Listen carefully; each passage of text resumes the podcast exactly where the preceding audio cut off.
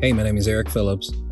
Welcome to another episode of the PS Plus, a Living Faith Bible Institute podcast that serves as a companion to another called the Postscript. Now, if you haven't already, check out the Postscript. Pastor and host Brandon Briscoe speaks with other pastors and professors from the Living Faith Bible Institute on a wide array of topics. Now, in our last meeting, we discussed the topic of the flesh and how the Bible calls us to deal with our flesh. We learned a key principle that you can't defeat your flesh in your own power. You need the power of Christ to overcome your flesh, and that power is primarily accessed through prayer. So if you haven't listened to that episode, I encourage you to go back and listen to it. Now, in this episode, I want to take a deeper dive into how to pray. Remember last time we established that your flesh is your enemy and, and God's enemy. And now this is an important truth. Now here's the part I want us to realize. Many of the same prayers that you see David pray in the Psalms regarding his enemies are great templates for how you can pray against your enemies, the world, the flesh, and Satan. In addition, the Psalms provide a great template for how to pray against the battle of sin in your own life. Now, there are too many Psalms to cover in just a few episodes, but I want us to cover a few that stand out. And so today we're going to examine Psalm 38 as it relates to the battle against sin and how to deal with the weight of sin in your own life. One of the things that you notice pretty quickly in reading this Psalm is that David had a strong awareness of his own sin. Let's look at Psalm 38, verse 3. There's no soundness in my flesh because of thine anger. Neither is there any rest in my bones because of my sin for mine iniquities are gone over my head. As a heavy burden, they are too heavy for me. My wounds stink and are corrupt because of my foolishness. For I will declare mine iniquity. I will be sorry for my sin. He says that in verse 18. So it's probably good for us to stop and consider the doctrine of sin. You sin because you have a sin nature that you inherited from Adam. Romans 5:12 Wherefore as by one man sin entered into the world and death by sin so death passed upon all men for that all have sinned. And because you inherited a sin nature from Adam you sin. Romans 3:23 For all have sinned and come short of the glory of God. And the Bible makes it clear that the consequence of sin is death. Romans 6:23 For the wages of sin is death but the gift of God is eternal life through Jesus Christ our Lord. And that same verse gives you the solution for your sin, Jesus Christ, the second part of that verse. But the gift of God is eternal life through Jesus Christ, our Lord. Over in Romans chapter 10, verses 9 and 10, it gives you the key to accepting the gift of salvation. Romans 10 9, that if thou shalt confess with thy mouth the Lord Jesus and shalt believe in thine heart that God hath raised him from the dead, thou shalt be saved.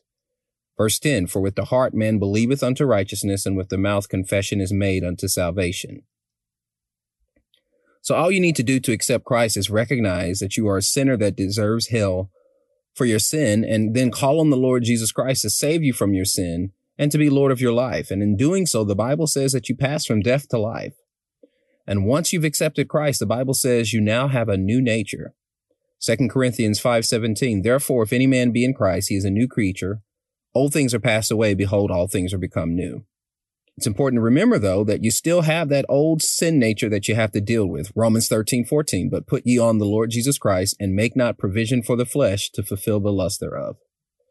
And Paul is speaking to Christians here when he says, make not provision for the flesh to fulfill the lust thereof. Did you notice that after you accept Christ, the lust is still present? Make not provision for the flesh to fulfill the lust thereof. Galatians 5, 16. This I say then, walk in the spirit and ye shall not fulfill the lust of the flesh. So there's still a sin nature that has to be mortified or put to death. Romans 8:13 For if ye live after the flesh ye shall die but if ye through the spirit do mortify the deeds of the body ye shall live. Now with that in mind I want to go back to Psalm 38 and see what principles we can extract from it on how to pray about our struggles with sin. Doctrinally, we understand that David was not sealed by the Holy Spirit and was not at the time of writing this a new creature in Christ. That said, the passage still has devotional application for New Testament believers in terms of how to pray with regard to sin. So in this passage, David is responding to the weight and consequences of sin in his own life.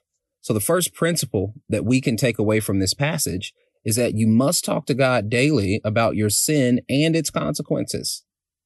The typical response for many believers is to hide and avoid God, especially when they're dealing with the problems of sin in their own life. But that's not what David is doing here.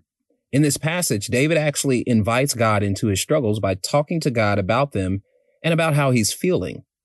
And granted, God already knows how David is feeling, but David's willingness to tell God about his struggles demonstrates trust and intimacy.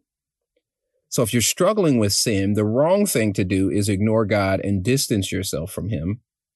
Rather, you need to tell God about what you're feeling and experiencing because he wants to hear about it. 1 Peter 5 7, casting all your care upon him, for he careth for you. So all your care. Philippians 4, verse 6 and 7, be careful for nothing, but in everything by prayer and supplication with thanksgiving, let your requests be made known unto God. And the peace of God, which passeth all understanding, shall keep your hearts and minds through Christ Jesus. So let's read the first few verses of Psalm 38 and hear how David cries out to God. Psalm 38, verse 1, a psalm of David to bring to remembrance. O Lord, rebuke me not in thy wrath, neither chasten me in thy hot displeasure. For thine arrows stick fast in me, and thy hand presseth me sore. Verse 3 There is no soundness in my flesh because of thine anger, neither is there any rest in my bones because of my sin. So you see here that David is able to acknowledge and own up to his own sin while also recognizing God's hand of chastening in his life. Now, the key is, is that this drives him to seek God in prayer. So he doesn't get angry and stop talking to God. He prays to God about what he's experiencing. You see that?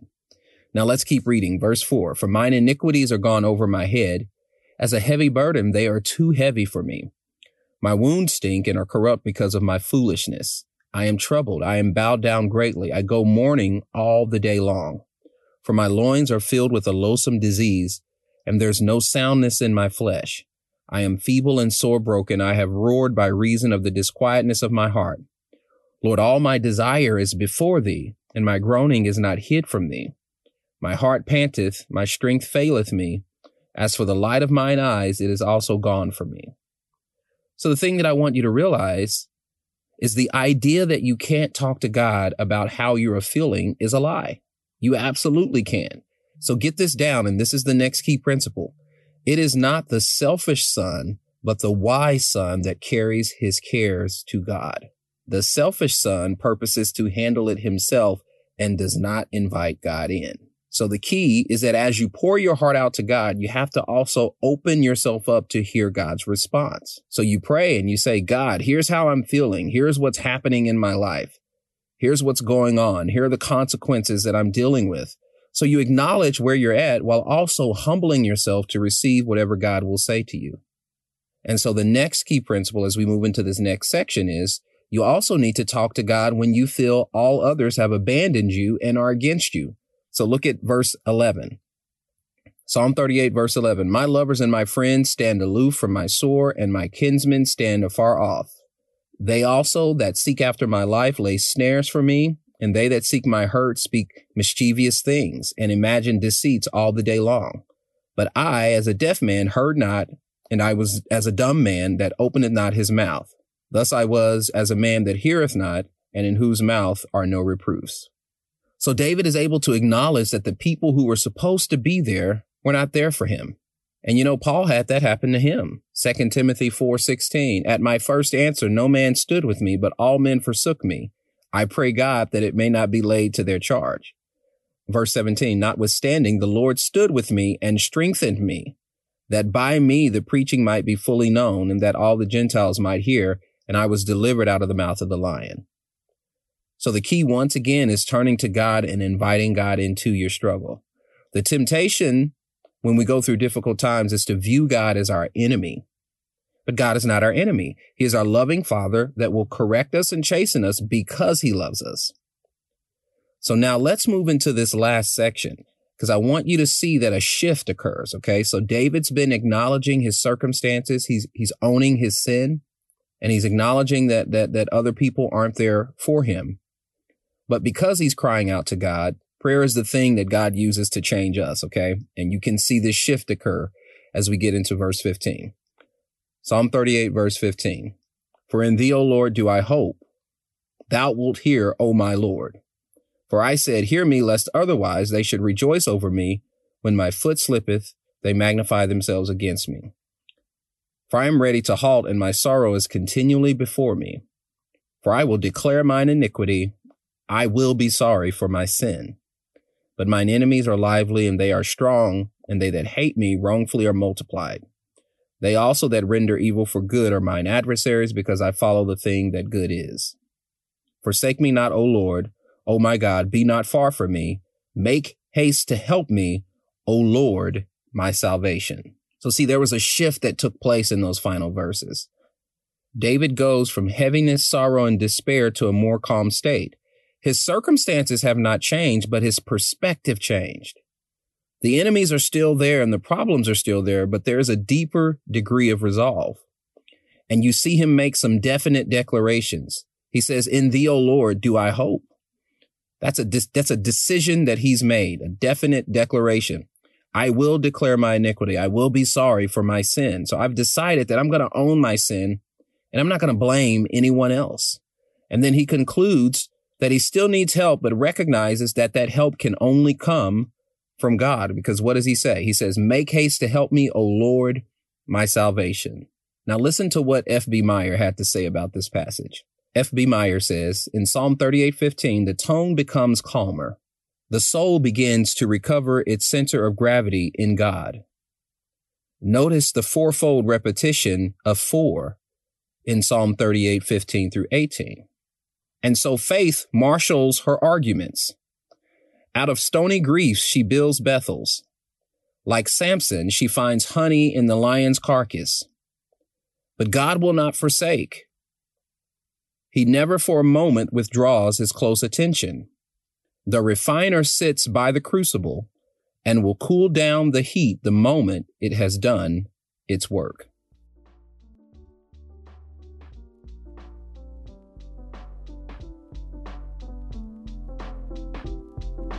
And that's where we're going to leave it for this episode. Tune back in to the next episode where we'll continue to examine another psalm on how to pray in the battle against sin.